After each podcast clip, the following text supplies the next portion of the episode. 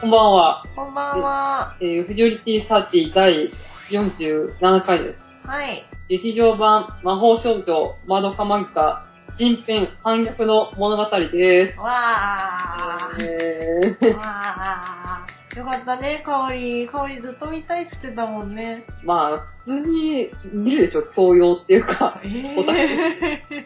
ー、そこまで言う、ねなんかオタクの人のその、なんていうの、オタク界隈でだけ通じる常識みたいなのを言われるとちょっと若干引くよね。うん。今更、子供を聞かれたところで。まあね、うん、ごめん、嘘嘘。全然私もあれだから何も言わないよ。うん。まあ、えー、そういうわけで、まあ、はい番組の知識テスト。はい。番組知識テストのして良いかなはい、どうぞ。はい。えー、フジョリティサーティは、非女子で文女のアラサー二人がアニメ、漫画、ゲームなどについて、ダラダラオタクトークする番組です。なお、スカイプロコン、えー、今回は私がスマホでうん。接続しておりますので、より聞きづらいと思いますが、えーご容赦ください。ネタバレ超ありだよね。ネタバレは100%ありです。というわけであのネタバレするのねだからまだまぎなんてねネタバレしたらぶっちゃけ面白さの半分以上がわかダメだと思うのであの本当にまどまぎ好きな方は見てから聞いてくださいなんか香りがあの眼鏡カチャカチャしちゃう考察中でしょ今日はうん、今日はね。香り師って感じでしょうん、そうそう。 いや香り師お願いしますとりあえず、最初、私はい大体1週間後ぐらいに見たんだけれうんどう、んまあ、特に全然何も情報を入れないで行ったわけなんですよ。結構、新キャラが出るとか、そういうことが、割と予告の段階で出てたんですよ。うん出てたねそうだねだってあの CM の段階でさ誰この女の子、銀髪の子誰みたいな感じで出てたもんねこの子のこととかも、うん一切入れないで行ったんですよ。で、まあ、特に、まあ、なんテレビ版を見返したわけでもなく、そだからもう続きものなのかとか、全く新しい話なのかとかも、そういうのも全然気にしないでっていうか、そういう情報を入れないで見に行って、うごめんごめん、かおりさ、1回目の映画は劇場版見たの見たよ。あ、見たんだ。だそしたらなんか次回予告でなんとなくわかんじゃん。あまあでも、あの、よくあの漫画とかでもさ、うんうん。同じキャラクターを使って、全然違う話みたいなのを漫画版とかがやって るじゃん。あよくあの、エヴァンゲリオンとか。え、あ、そうそうあ、いや、あの、魔法少女まどかマギカって、あとか、コミカライズじゃん。ー、なんだっけのり、のりこまぎかみたいなやつでしょ。コミカマギカとか、なんかこういう感じで、うんうん。だから、夏目は一緒なんだけど、別事件の話とか、全然性格違うとか、そういう話っていうのもありなのかなと思ってて、うんうんだ。から何が当たるのか、全然、そういうの気にしたり言ったの。そしたら、割と純粋にさ、テレビ版が終わってからの、うん。うんうん。だってな、そうだね。あ、てか、まどかが、何、神みたいな存在になってからの、うんホムホムが一人で戦うみたいな、後の世界じゃん。まあね。うん。え、でもうさま、最初見たときさ、一番最初にもう、まどかとかみんないるわけじゃん。さやかちゃんとか、きょうこちゃんとか。うてん。か、京子ちゃんがなんか一緒の学校に通ってるって時点でびっくりしなかった。うん、そう。でもねそれでさ、よく二次創作で、多分あなたはピクシブで窓巻きの二次創作とか見ないからわかんないと思うんだけれど、え、私は何だと思ってんのいつの、京子ちゃんと、さやかと、まどかと、ほんほんととか、みんなが、あの、三滝ヶ原中学校、あれ中学校だよね。中学校。同じ制服を着て通う、日常ほのぼの漫画みたいなのとかが結構、あ、最終回の後に、へえ。たりとか、ー。うんうん。まあ、やっぱアンサヤっていうユリカップリングがあるじゃないですか。そうだね。あるんですよまあそういうシーンっていうか、結構、京子とさやかの絡みみたいなのも。で、まあそういうのも結構、やっぱ二次創作で書かれたりしたし、あと、あの、マミさんのキャラクターがいるじゃん。あのベイベイが、あ、ベベあか。の、日作だと、うん。チャルッテっていうあの、お菓子のピンクの魔女が、まあ、なんかマミさんのマスコット的なキャラとして、うん、うん、よく描か書かれてるのね。大体アニメ版だとう、んまどかと小村ちゃんの関係が強いまどかと弱い小村ちゃんっていう組み合わせと、うん、うん。弱いまどかと強い小村うん。さあの、うん最初でねし。かうん。うん。軸っていうかその声優版だと書かれなかったけど、今回は、まあ、強いというか元気なまどかとうん。強いホムホムが出会ってみたいなのも、まあこういう出会いもあったかもみたいなんで、よく二次創作では書かれてて、うんうんうん。同人とか日当作で書かれたことが、オタクの妄想が前半は具現化してるなっていうのが、うーん。うん。これは絶対制作者側が二次創作の方をこう調べてるっていうか知ってるんだよね。うん。まあ、ビクシブとか見てるだろうからね。うん。だからもっと意図的にそういう同人要素を取り入れて、うん公式がやっちゃってるっていう。っていうか、ファンサービスなんじゃないのだからまあファンサービスもあると思うよ。もう本当に。だからこうやってもうファンのうん。妄想をさ、前半は書いてさ、うんうんうん。で、後半はそのファンの妄想も、まあ、テレビ版で12話各自やってきた自分たちのこともうん全てぶっ壊しにかかるっていうのは、そっからまた新しいものを作っていこうっていう姿勢が挑戦的だなと思って、うんっていうかさ、あれって2回どんでん返しすんじゃん。私は魔女だった時の小村さんと、そうそうそうそうそうそ宮廷の計画がおじゃんになって、こう、悪落ちする小村さんってところでしょ。う。じゃあじゃあじゃあ、そこは一つ目のどんでん返しだよ。結局その、ああ、マジうんこれは小村ちゃんの頭の中だったんだっていうところで、一つどんでん返しがあって、で、その後に、小村ちゃんはその円環の断りにさ、導かれるじゃ。うん、うんん。で、私もあの時ちょっと泣いた。もう、 よかったね、小あ、村まちゃんさ。に、やっと会えたね、みたいな感じで。幸せに本当によよく幸せになれたね、ホーレちゃん、これで大丈夫だよっていう話を、すごい、でね、なんかあの、以前あの、ごゲストに来てくださった、平均さんがいた、あ平均さんいらっしゃるじゃないですか。あで、はい。平均さんがね、もう、窓かマギカすごい好きで、違う、うんあうの、ん公開初日に多分見に行ってんの。すげえな、なんか、あの、台風が来るとか来ないとかって言ってたし。で、その、なんか終わった後のツイートで、なんかあの、うんネタ割れはできないですけど、なんかこう、うんミラージュの40巻を思い返したくなりましたみたいなことを言ってた、言ってたのうよ。ん。で、うんええー、と思ってたら、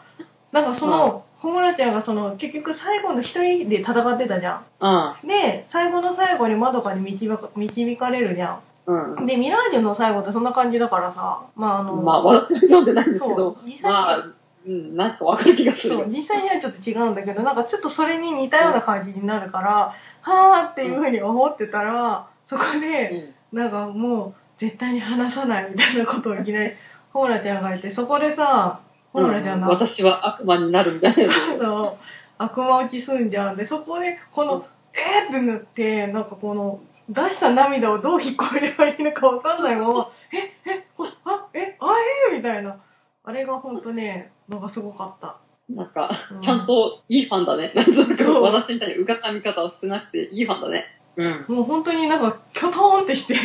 はいはうんはみたいになってた。ひっくり返しみたいなのが来るのかなと思ってたかあ、らさ。本当に、すごいね、香りひねくれてんね。なんか、ホムラがうん魔女化で巨大化した時点で、うんうん。なんかちょっと冷めてしまい、あ、 飽きたな、みたいな感じ。うん、で、なんかちょっとエヴァの、昔の映画版の綾波巨大化をちょっと思い出して、トラウマがちょっと発動したのかもし れない香りそのトラウマなんか根強いね。どうしよう、これって。うん絶対ウツエンドだよ、と思って。エヴァの劇場版ウツエンドっていうか、あの、気持ち悪いって終わるからさ。そうだね。よく香りが言ってるあのエンド、エンディングだ ね。うん。あれをちょっと思い出して、うっと思ったんだけうど、んうん。女神のマドカが来て、ファーみたいな、これで救われるんだみたいな感じになった時に、うこれで救われはしねえだろうな、と思ったんだん。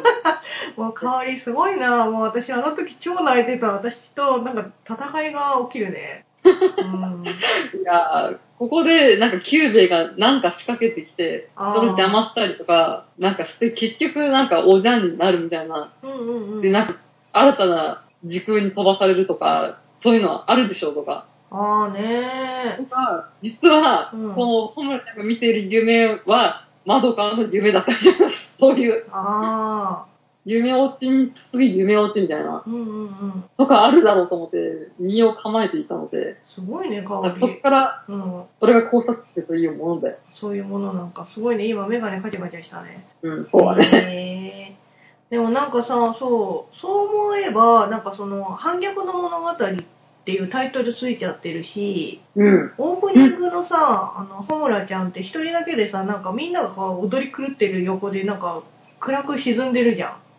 ああ、そうね。ん。うん。だから、あ、ここの、ここで全部暗喩してんだ、すげえなって思って、それはそれでなんか見終わったと思ったけど、うん。もうその見てる途中は、えあ、ホムラちゃんがいきなりなんかすごい、すごいなんか目の下クマができてるけど、だい大丈夫なのみたいなので、もう、ほわってなってた。でもなんか素直さ、な観客だね。うん、なんかこう、香り、なんか見終わって思ったけど、この香りが好きそうな話だなって思ったのが、なんかいろいろなところでさ、 なんかその、うん最後のホムラちゃんを暗示してる感じのところが出てくるじゃん。なんか時々出てきたさ、女の、なんか髪の絵っぽい、なんか子供たちは、あれはホムラちゃんの使い魔だったんだ、とか。ああ、そこは私、なくてたうね。 ん。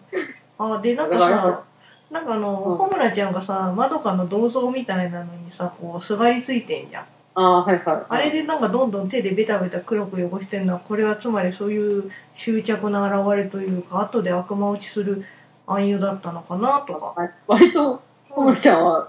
テレビ版からストーカーだったけどね。ねなんか思ったんだけどさこれって結局マドコマギカってさホムラちゃん VS キューベイの戦いなんだねあ、そうね。ううんん。ホムラマギカだからホね。ムラマギカだよねなんかマドがさ、まあ、マドコマギカっつっといてなんかホムラちゃんのマドカに対する執着の話だよね今回もね、うんホムホムカでした。すごいよね。なんかドラえもんみたいだよね。ドラえもんって言っといて主人公のびだこみたいな。うん。マドカが全然活躍しなかったから、本当にホムラマギカでさ、そうだよね。途中で、なんかそうの、んホムラちゃんの世界に引っ張られてる時、なんかホムラちゃんのその、ソウルジェムを閉じ込められてさ、なんか魔女化が進んでる時に、なんか引っ張られてきちゃったみたいな感じなんでしょうん。で、そ、の、そのホムラちゃんの妄想の世界の、その、三滝が、三滝肌だっけ三滝が原かなあのその中学校の子たちとなんか一緒にその中学校生活を送ってるっていう妄想をずっとホムラちゃんが見ててそれにまどかが参加してるみたいな感じじゃん。うん。まどかはもう全部忘れちゃってる状態でさやかちゃんとその新キャラのなぎさちゃんうん、まあ、ベベ、ベベち ゃあ、んなぎさちゃんか。うん。なぎさちゃんでいいのかななぎさちゃんがなんか分かっててでままどかが「ええ何どういうこと?」みたいになってる時にまあ、とりあえず窓かそれ打っときゃいいからみたいな感じにさ 言われててなんかすごい窓がすげえ蚊帳の外でかわいそうだなーって思いながら本当に影薄かったからね。うんかわいそうだよね一番影薄かったんじゃないうんマミさんとか見せ場いっぱいあったじゃんあのさやかちゃんとの戦闘シーンとか、あ、あとホムホムじゃん。あほんほんか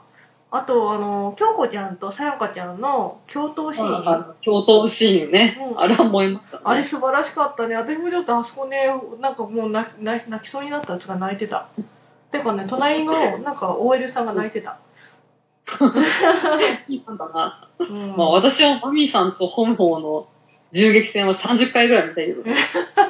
気持ち悪い。ファン気持ち悪い。あれ本当にもう一回繰り返してみたいんですけど、 あの繰り返してもらわないかねって。でもなんかそのさ、京子ちゃんとさ、さやかちゃんって、テレビシリーズだとさ、うん。なんかこう最後に京子ちゃんが一人で行くのは悲しいだろうみたいな感じで、一一緒人ぼにっちは寂しいもんなって言って、そう一そ緒うそうにまあ、心中っていうか、で、あの時はなんとなくさ、その、ちょっとした同情心みたいなのかなみたいな感じになってたけどさ、うん。なんか今回そのちゃんとした友達として学校生活を送ってんじゃんうん。だからなんか本当にこの二人普通に会ってたら普通になんか仲良しだったんだろうななんか性格的に合うだろうしと思ってあまあ、ちょっと喧嘩友達みたいなそう感じそうでね。そうでなんか最後にさ京子ちゃんがさなんか悲しい夢を見たんだ、お前が死んじゃ死んじまう夢をみたいな感じのこと言うじゃんうんもう、もうその時は泣いた ね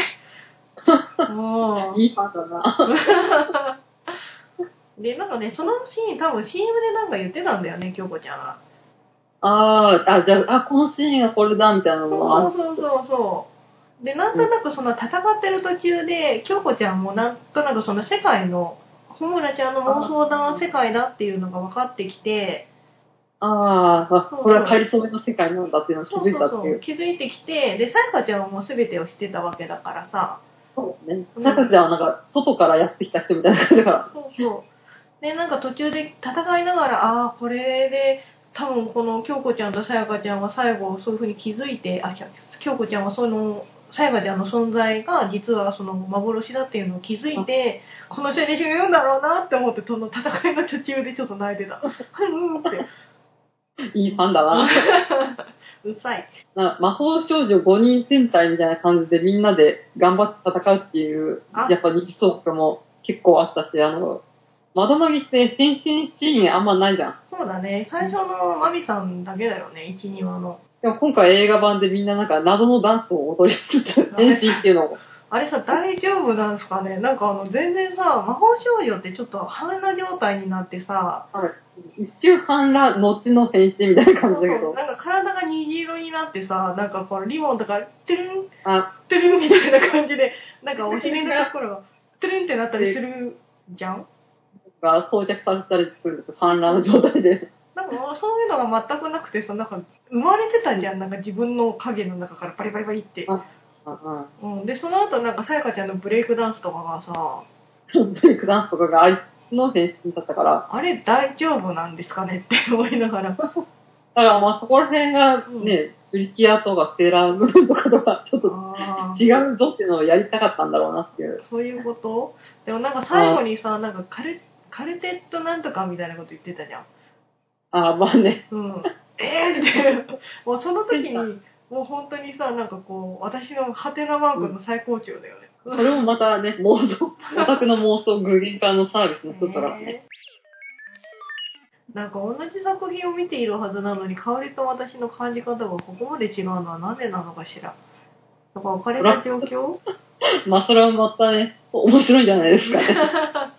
なんか本当香りは男だよね。なんかそう思う と。そんなことない。なんかね、なんかそのさ、私、レイトショーで見に行ったんだけどさ、うん。レイトショーだからまあ人数少ないんだけど、こう、客層が2つに分かれてて、うん。ちょっと仕事帰りっぽい女の人がちらほら2、3人いて、うんそれ以外はあの、メガネかけたちょっと男子大学生っぽい集団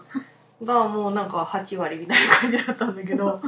なんかこう、考察、大卒、大好きな大学生のオタクみたいな。そうそうそう。マミさんはみたいな感じのことを言ってて、 おお前らちょっと自重しろって思いながら、なんか横でこう、こうって見てたんだけど、なんかま、うんマジでね、その状況だと思う、今。うん。 じゃない よ。私は、えへへ私はこれ、あ、OL の方だよ。え、うん、そうだね。なんだ、休みの日中に見たので、見事にバラバラでした。あ、本当に。でもね、多分ね、映画館の人も分かってたんだろうけど、私の周りはなんかちょっと女の人で固めてくれてたんだよね。そうだそう、だからなんかすごくね、落ち着いて見られたんだけど、なんか、ううんん、あ、それともただ単に、あの、そういうふうにまとまってただけなのかまあ、はい、ということで。な。うん。あでも結構、あ、まあ、池袋でさ、うん。見見たんですけど、まあ、うん女子多かったね。あ、本当に、池袋だからじゃないの。だから池袋だからだなと思ったんですけ ど。じゃあ、考察中らしい話をしようか、香り。で考察中らせんがもう私は割としたあ、よ。本当になんか結構香りこういうの好きなのかなと思って、いろいろネタ集めといたんだけど、あ、じゃあ披露してください。私さ、うん。うん。やっぱ収録するって言ってたからさ、観光サイトとか、そうういんう考察サイトとかもまだ一切見てない。あ、本当に。私なんかまとめサイトみたいの見ちゃったからさ、なるほどって思って見てたんだけど。あー、まだ全然見てない、本当に。1個か2個ぐらいしかうんうん。サイトとかも見てなくて。でも、その割には、割とツイッターとかでガンガン流れててたから、そうだね。ああ、なんだけど。あ、そう、言い忘れたんだけどさ、あのーこれは考察とは関係ないんだけど、うん映画見た一番最初の感想が、うん。なんか、ホムラちゃん、なんか、髪解いた後のドヤが多くね。小村ちゃんは割と髪の毛バッサーしてドヤが多いよ。ね、なんか私 さ、あれを、あれをすごい思い出したの、あの、なんだっけ、お俺物語じゃない、なんだっけ、化け物語だっけそう、それ、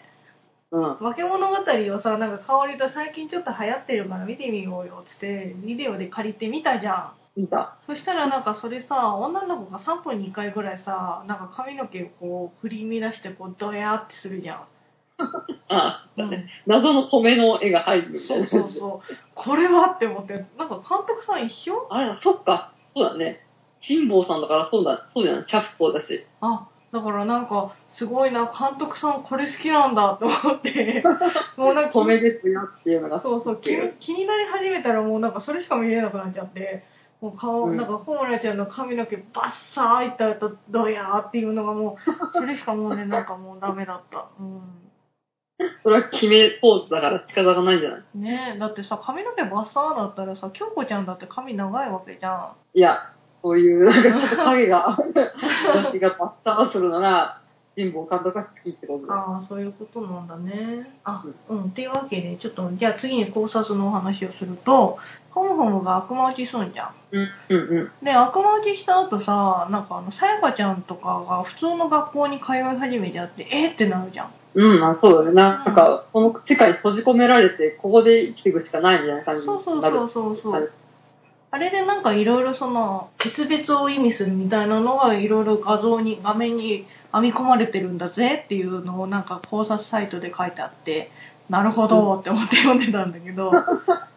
ああ、うんこの、なんだっけ、お茶を飲んでいるのはどうたらこうたらみたいそうそうな。そう。なんかお茶を飲んだ後カップのが割れるじゃん。パリンって。うんうんうんあれはその紅茶イコール象徴がマミさんだから、マミさんとの決別を意味するとか、うん、うん。あとはなんかあの、京子ちゃんがさ、リンゴ食べてるじゃうん、うん。ん。で、リンゴ食べてたら、その、ホモホモの使い魔っぽい、なんかあの、髪の女の子たちがさ、あなんかリンゴくれくれってやるじゃんうんうん。で、そしたら、なんかその後に、なんか京子ちゃんがリンゴを投げると、うん、ホムホムがダメよみたいな感じのジェスチャーをして、うん。で、そうするとその髪の女の子たちが消えて、リンゴがあの川にポボチャーンって落ちちゃうじゃうん。ん。ただ、落ちた後にその、なんか、リンゴがまた浮かび上がって、流れていくじゃん。だからそこはなんか決別しきれない何かがあるみたいな、ああ。っていうのを言ってて、ああ、これは可愛い好きだわって思いながら見て たの。でもそれをまた考えすぎなんじゃないかみたいな、そういうね、で、あとさエヴァ考察問題がな。そうそう。あと一番最後にさ、なんか、きょ、きょこちゃんじゃない、ほむらちゃんがさ、最後の最後に、なんかうん満月が半月になってるところ、うんうん。で、なんか、か崖から見落とすじゃん。うん。あれが、なんかもう、闇落ちしたエンディングなのか、まだ、この、救済される余地があるのか。あ、違う違う、そこがもう、なんか、ほむらちゃんの最終目的ってさ、まどかを助けることじゃん。うんうん。だからもう、そのまどかを普通の学校生活に戻せたっていうので、目標を達成してるわけよ。あ、そっか。うん、そうだだねからもうそこで自殺したっていう風にあ、もう目標は達成したからって思うね。そうそうっていう風に言う人もいるしバッカお前ちけえよみたいな感じ であれはなんか月の半分と暗い月だから半月だからなんか闇の部分にホムラちゃんがその飛び降りたってことで闇落ちっていうのを暗示してんだよって言ってる人がいて。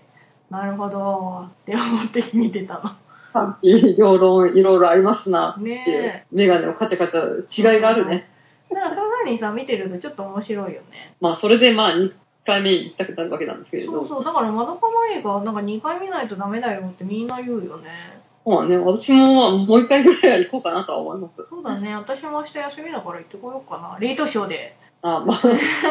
モーニングショーもあるよ。モーニングショーごめん、明日朝からお料理教室だから無理。はいはい。はいはいって。うん、なんかもう一回見ないとダメだなっていう感じはするけど、でもちょっとあの、マジカルカルテットなあの、マジカルバナナのやつをもう一回見んのかって思うとちょっと若干気が重いよね。そんなに前半のあれが、魔法少女戦隊が。うん、だってなんかさ、見ててさ、すごい、あ、は、はーってならなかった。ああ、魔法少女戦隊、ありがとうございます。あ、 そっちなんか私もちょっとこう、キュルキュルしちゃったよ。え、これ、これみんな大丈夫、見てて大丈夫みたいな感じで見てたんだけど。ね、でもなんまかああの世界は何だったのかしら。結局さ、なんか魔法少女ものの、その、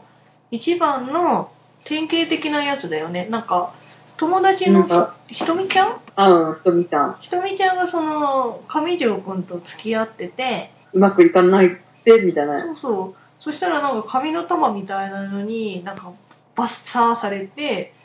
で、うんなんか、ひとみちゃんのなんかこう、妄想力かなんかわかんないけ ど、それが、なんかちょっと悪い心みたいな。そうそう、ブリキアジャネジーですね。ははーっていう。えーよくわかんないけどなんかそのよくわかんない心の葛藤をみんなで頑張って倒してひとみちゃんの心が安定するみ たいな。そうそう安定してよかったねっていう誰も死なないし何も傷つかないエンディングだよねっていうなんか本当になんか魔法少女ものの敵にありがちなな感じだよねだからもうやっぱ前半はその典型的な魔法少女アニメを、でもその割にはなんかあの変身シーンはどうかと、うん、まあね、ありきたりな変身シーンでやっぱね、魔法少女マドカマギカな伊達じゃないっていうのは見てらんないじゃないですかね。そう、そういうことか。でもなんかあのさ、テレビシリーズだとさ、魔女の、魔女、魔女が出てくるときにしか、そのあの、なんだっけ、劇団犬カレーだっけあの、魔女空間みたいなとこそうろそうそう、みたいなのが使われなかったけど、今回映画でもうすごいふんだんに使われてたよね。そもそもの妄想っていうかう、ん夢の世界だから、そのテレビシリーズだと、ちょっとのところしか出なかったその犬カレーがもう、全編通してずーっと出てる感じだったもんね。ね、登場人物、あの、通行人と顔が超怖かっまあでもその典型的なた。うん。魔法少女アニメを描きつつも、うん。そういう要素を入れて、入れて、これはちょっと違うんだぜっていうのを、まあ最初からアピールするうーん。なんだよ、自分が作りましたみたいな言い方してるのか、俺。だから、あーうんうん。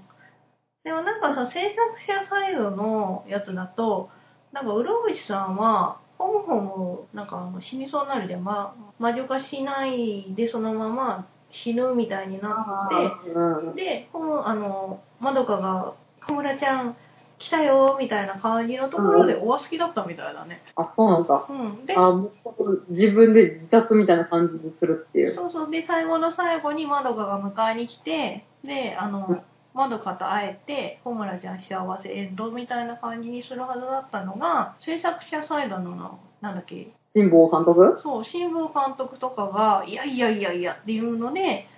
なんかリテイク食あれらもっあれもあった。あそう、リテイク食らって、最終的にはああいう形になったらしいよ。うあ。ん。でも、それってさ、なんかどこら辺で決まってたんだろうね。もうタイトル出てる時点で反逆の物語って言ってんじゃん。うん。だからもうその反逆って言ってることにはそれって一番最後のエンディングってことでしょうん。だからもう最初のうちから結構決まってたのかしらね最終回があって、じゃうあん次切りましょうって言った時点で、割と決まってるもんなんじゃないそういうもんなのかねでもなんかこれでさ次回ありそうだよねね。だからまあ、多分、うん前半はこうオタクの妄想で、後半は自分の作ったものをぶっ壊して、また新たな、こう、謎っていうか、物語を、広がりを提示したわけじゃん。うんうんうんここでまた前半は、まあ、この後大田たちがさ、ああじゃねえ、こうじゃねえ、続きはこうなるんじゃないかみたいなことをネットで騒ぐわけじゃん。だはあはあはあからそれを多分巧妙に織り混ぜて、まあ、その続きの物語を作ってまとめるんじゃないかなと私は考察しますよ。 なんか最近そういう話の作り方多いのかしらエヴァンゲリオンもなんかそんな感じだったよねうん、だからなんかその意図的にもっとやってるみたいな感じがしないでもないうーね。んなんかエヴァンゲリオンってさ実はそんなになんかあのあ、考えてなかったみたいな。考えてなかったのにその考察中が好き勝手言い始めちゃってなんかその、庵野監督が考えてなかった裏設定とかももう公式でこれやっちゃいましょうみたいになってうん。で結局その話が続いてるみたいな感じじゃん、うんだからある意味なんつうの世論とのメディアミックス化みたいなそう。一般人と制作人の垣根がもう、なくなってきてんだよね、きっと。ネットがこんだけ普及してるからうさ、んうんうんもう、二次創作とかも無視できないし、こっちの意見を取り入れて面白いもんができるんだったら、もうどんどん取り入れますみたいな感じで、実験してるのか、ああなるほどいやそうだよね、なんかもう、まあ、その一般人がいわゆるさその個人とかじゃなくてもそこの層っていうかそのオタク層のなんか相対的な意見みたいな感じのとこの取り入れ方だよね。それこそ民主主義多数決じゃ ないけど、民衆が望んでいるものを見せるみたいな。ああ。ねっていう。でもその中でもそのどんでん返しでさ、まあ、香りはさなんかあるんだろうなとは思ってたんだろうけどうん。私は全くしてやられたって感じだったからうんうんなんかそのどんでん返しを作るのは大変だよねって。うんうんうん。まだ、あそこれはやっぱプロの意地なんじゃないですか。 そうなんだ。その、オタクの妄想をぐね、具現化しました、以上。そしたら、うん、そんなんね、そうじゃだあねオタクに作らせろよってなっちゃうけれど。うん。ここで、どんでん返した、ね、新たな可能性が、プロ根性ってもんなんじゃないかなと。うん。うん私は、なんとなくね、あんまり映画は、小村ちゃんの幸せを願うんだったら、うんテレビで終わらせとけばよかったなと思って、あこーのとしてはちょっと悲しかったです。でもなんかさ劇場版その1作目の劇場版でさうん。まあテレビシリーズもそうだけどその小村ちゃんが最後に、あなたたちは忘れてるけど、まどかっていう存在がいたのよみたいなのをなんか久兵衛に話しちゃうやん、うんうんうん。それによってその久兵衛がまどかっていう存在に気づいてうん興味持ってそういう状態にしちゃったから結局今回の話の原因作ってるの小村ちゃんなんだよねああ、そっか。あそう思うとやっぱりホーラーじゃ主人公じゃねって思うんだよねまあ、ホームラマンギカですよ。ほんとほんとそうだよでもなんかね結局その一番最後にそのホムラちゃんが闇落ちしたんだか自殺したんだかよくわかんないけど闇落ちじゃない闇落ちしたんだか自殺したんだかわかんないけど次回やるとしたらさ、うん今度はインキュベーターが反逆する話だよね悪の世界をどう、キューベが するかってことだってなんか最後さキューベイさなんかすごいりんなんかこう痛めつけられてたじゃんああ、そうだね。うんでなんかそれでもなんか生かされてるみたいな感じの状態だったわけじゃうん。うんん。で周りの人たちってそのさやかちゃんとか京子ちゃんをみんなさなんかホムラちゃんの手の中にいるわけですよなんかうん、そうですね。さやかちゃんもなんかちょっと魔女化しようとしたらさ私は魔を滑るものだからそんなことさせないわよみたいな感じでなんか一瞬にして消しちゃったりしてたからうん。うん。誰もそそのねホムラちゃんには対抗できないわけじゃんで結局対抗できるとしたらそのまどかの円環の断りの力だけど、か、まあ、キューベが何かするか、そどうっそちうか。そうだからキューベってあくまでその観測してる側の人間っていうか人間なんだかよくわかんないけどだからう自ん。分にはその力があんまりないわけじゃんうん。だからなんかやるとしたらそのキューベがまどかをなんかしてホムラちゃんをそこでなんかとっちめる話だと思うんだよねそっちね。 その、神まどか対悪魔のホムラちゃんみたいな。そうそうそうそうでもまあ、まどかマギカっていうぐらいだから、結果的にまどかがホムラちゃんを救済してなんぼの話にはなるのかなと思いますけど。そうだね。なんか結局さ、テレビ版の最後でさ、アドカがさ、すべてを救ってエンディングだったわけじゃん。うん。まあ、それがだったら一番綺麗な終わり方だったけどね。うん。うんでもま、また か。またかって言ったのがあるじゃん。なんかね、次回もさ、なんかいい感じに終わりそうになったらまたどんでん返しすんのかなって思っちゃうよね。なんかそうまあね。なんかそう思うと、なんかこう、結局その、ね、なんかこう、やられたいやり返すみたいな、そんな感じでさ、も う倍返しだ。そう倍返しだっつって延々となんか話続いていくんだとしたらちょっとそれはそれであんまり面白くないよねうんだからまあ、そういうとこ、マンネリ的なところをどうやって打破するのかっていうのも、まあね重要なんじゃないですか。うんずっとするのね、難しそうだよね。そうだまあよそね、マドカがホムラを救済するっていう最終目的があるとしても、じゃあどうやって書くのかっていうね、テレマンとはまた別の書き方で書くんだろうからなっていう。まあその栄冠の断りの力をさまどかはなくしてないわけじゃんだからフォーラちゃんによってその人間としてだけ切り離されてるからちょっと忘れてる状況になっててさでうんなんか途中で思い出しそうになっててなんか宇宙がわーって広がった時 にうんコーラちゃんが抱きしめてそれでなんとかするじゃん、うんだからうんあの力を解放しちゃえばさ戦うことが絶対できるんだよねうん。だからその戦う力を思い出させるにはどうしたらいいのかっていう感じの話なんじゃないのそでそこで多分キューベがなんかこういきなり美少女に変身 してう。何第6の、そうあ、そ違う、う第7の少女として、なんか魔女っ子で魔女っ子じゃない僕っ子でそんなことないよ僕はみたいな感じで実は女の子だったみたいなのが出てきてあみんなキューベさんかっこいいかっこいいっすみたいになってオタクが狂気乱舞するんだよ男の子、かっこ、おうん何娘が女、う男みたいな感じで。うんなんじゃないかなと思うんだよじゃあ、魔法少女、ハテナ、キューベイさんが出るということで。うん、てか私あの次回予告じゃないやなんかあの劇場版の予告の時にさ白い髪の渚ちゃん出たじゃんうんだうんか。ら私あれがキューベイなのかなと思ってた勝 手に、あ、そうなんうだ。ん、ああの髪型なんとなく似てるしと思 って全然その、なぎさちゃんのことはね、うんドスルーでした、私。いやじゃあ、私の、窓まぎの、何、その考察中以外の感想を言っていくかな。はいお願いしますえっ、ー、と、ホモホモの魔女デザインが安易。あれなひんどいかな。あれあれでしょ白鳥なん白鳥じゃない黒鳥でしょクロスワンだよねブラックスワンだよブラックスワンってことうね。んうん。えっ、と、ホムホムの闇落ちビッチスタイルにいまいち燃えられなかった。何言ってんだあのぺったんこの胸がいいんじゃないの よえっ、と、ホムホムというえか、ー窓まぎからは、えー肌色サービスはいらない。それは二次元でやるから。うんあ気持ち悪ーい黙って突っ込んでろ。うん気持ち悪い気持ち悪い このオタク気持ち悪いそうかえだってあのさ胸がボインってしてないホモホモがあのちょっといやらしい格好をするのがいいんじゃないそれはいいよ、どうでもいいから。えー、ぺったんこなのがいいのになんか、うん公式でやってなえるっていう。ああよくわかんないけどうんだからこう、フリーのうんコンペって、人工呼吸をマジですると別に効くわ、みたいな感じで。まあそうだねえでも女の人ってそのさ次のところ妄想するから楽しいけど男の人はやっぱ見せられた方がいいんじゃないのいやー、わかんないけどね。そうなまあのでも、性的なシーンをあんまり見合わせない作品じゃん窓マギって。 そううん。うんだって、小村ちゃん、すごいドヤ顔で、愛よっつってたじゃん。梅先梅先生のキャラ、そういうのは、求めてないです。公式は。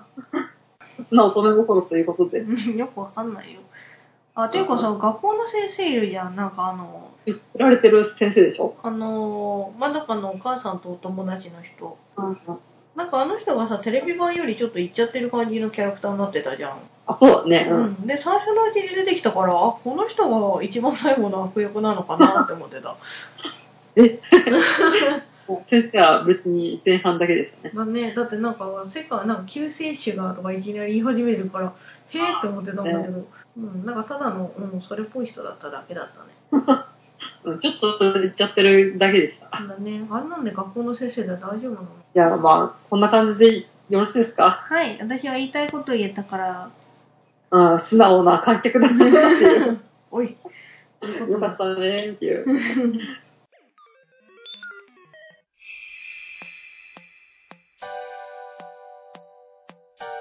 エンディングなんですけれども私の近況報告ですかどうぞ。あのね最近あれ見た映画で「空の教会」うん彼女の、教会の彼女じゃなくて、夏木の子先生の方ですかあ、なんでご存知なんですかもうなんでご存知なんですか谷口氏。それはもちろん、ニトロプラスキラルじゃないですか。 思わず言っちゃったニトロプラスの双璧をなんと五人と言ったら、うろぶ次元と夏木の子先生でございますよ。あ、そうなんだ。へえ。すごいね、香り。ちょっと今引いちゃ った。あ、そう。あの、作者名グラスじゃない。あ、そうなんだ。なんかね、うん映画の一番最終章がやってるっていうんで、後輩が見たいっつってたから、しょうがねえな、一緒に見に行ってやるよっつって見に行ったんですけど、うんなんと私、あの、さなんか映画の最終って言ってたから、どうせ2、3回やった映画の最後なのかなと思ったら、うんなんとびっくり、8部作の一番最後でした。なは8番目ってこそとあ、そんなやってんだ。う、びっくりだよね。うん。でもなんかテレビも昔やってたよね。あ、そうなんだ。千代っけか。あ、でもやってたかも。なんかやってたかもしれないみたいなの後輩が言ってた。あ、多分、さテレビ版の総集編みたいなのじゃん。でそういうものプラスアルファなんじゃない劇場版。冷凍していないぞとかも、OVA とかで出て、うんうん。あ映画化もやったり、のテレビもやったりだから、あ、そうななんんだか、。そういうステップがあるタイプなのかもしれないよ。 でもね、なんか最後だけ見たんだけど、よくまあうん話自体はよくわかんなかったんだけど、全話見ないとわかんないらしい。一作見てます。いろいろ。うん、だから全ね、話見てもわからなそうだけどね。時系列をバラバラでなんか見せてる状態なんだあーやっ。って一作目は実はその現在からの3年前の話とか、ああ、で、その一番最後の8分作目見たら、なんか3つのお話があって、それぞれの時系列で話が進んでるの。ああ、まうん。だから、なんか、うーんっていう感じはなるけど、でもまあ見てて面白かったから、うんとりあえず今、あの、借りてきて1、2話見ました。1、2話つうか劇場版1個目と2個目見たんだけど、うんさらに意味がわかんない。 うん。びっくりするぐらい意味がわかんない。あ、多うん分、大学生ぐらいだったら、なんか、頑張ってみようかなと思うけど、もう、多分見ねえなっていうような。あでもね、なんか劇場版のその8部作目は結構長かったけど、1部と2部は結構短かったよ。見てればこのまま多分謎がなんとなく分かってくるんだろうな、みたいな感じのニュアンスを残しつつ、なので、とりあえず前作見てみようかなはい。長い。と。長い。そりゃ長い。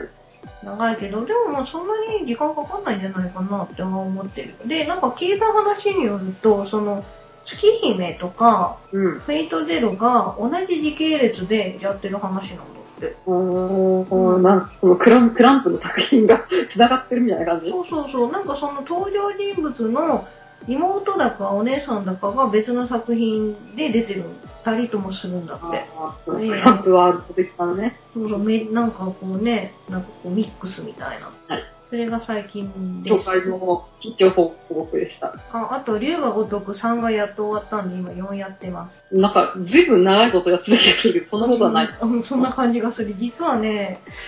半年ぐらいやってた気がする。あー、間が空いてんのね。うん、まなあんか、うん、、仕事がね忙しかったり、なんか、忙しかったの、忙しかったの。なんか途中でその間にゲ、なんか他のゲームやってたりしたせいもあるけど。うん。ぐらい いや、まあ、全部、理由がごとくクリアということで、そう、香りは仕事以外でなんかした仕事以外はうん。してないです。うん。香りなんか今日な も、仕事が終わるか終わらないかで、収録、あ、間に合うか合わないかで、ドキドキしておりました。うん、今度後輩じゃないよ。この、今の会社の先輩たちと、なぜか歴史サークル作ってさ、うんなんか自分の生命をたどる旅に今度旅をするうん、楽しそう。で、そこでなんかその、50歳ぐらいのおじさんがところどころで炎の未来樹ってね、っていう話をいきなりしてくるから、 はぁってなるんですよね。代わりまあ、これから、うん、うん。多分年末にかけてなるかと思いますけれど、皆さん、いよいよお年をお過ごし。早 えよ。お年をお過ごしください。 まだ早えよ。いや、多分これ、今年最後なんじゃないえー、なるのかなでもあれだよね、香りさ、実家帰るでしょ、年末。てか、香りその31日のさ、大晦日にさ、鷲宮神社行きたやばい。い。え、 超楽しそうじゃん。だって、31なんて、にコミケ3日目だから、うん。だからそそっの、からのそうそうそう。ね、流れがなんか某あります。西洋イベントもやったりするっていう噂も聞いているから、ちょっと行ってみたいんだよね。えー、フジョリティ30は、えー皆様からのお便りをお待ちしております。えーメール、ツイッターから、えーどうぞ。はい。なんだっ あと、ブログの方、ブログというか、ホームページの方でも、うん、よろしくお願いします。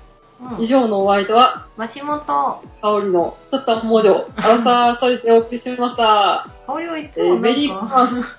良いお年を。はい、お疲れ様でした。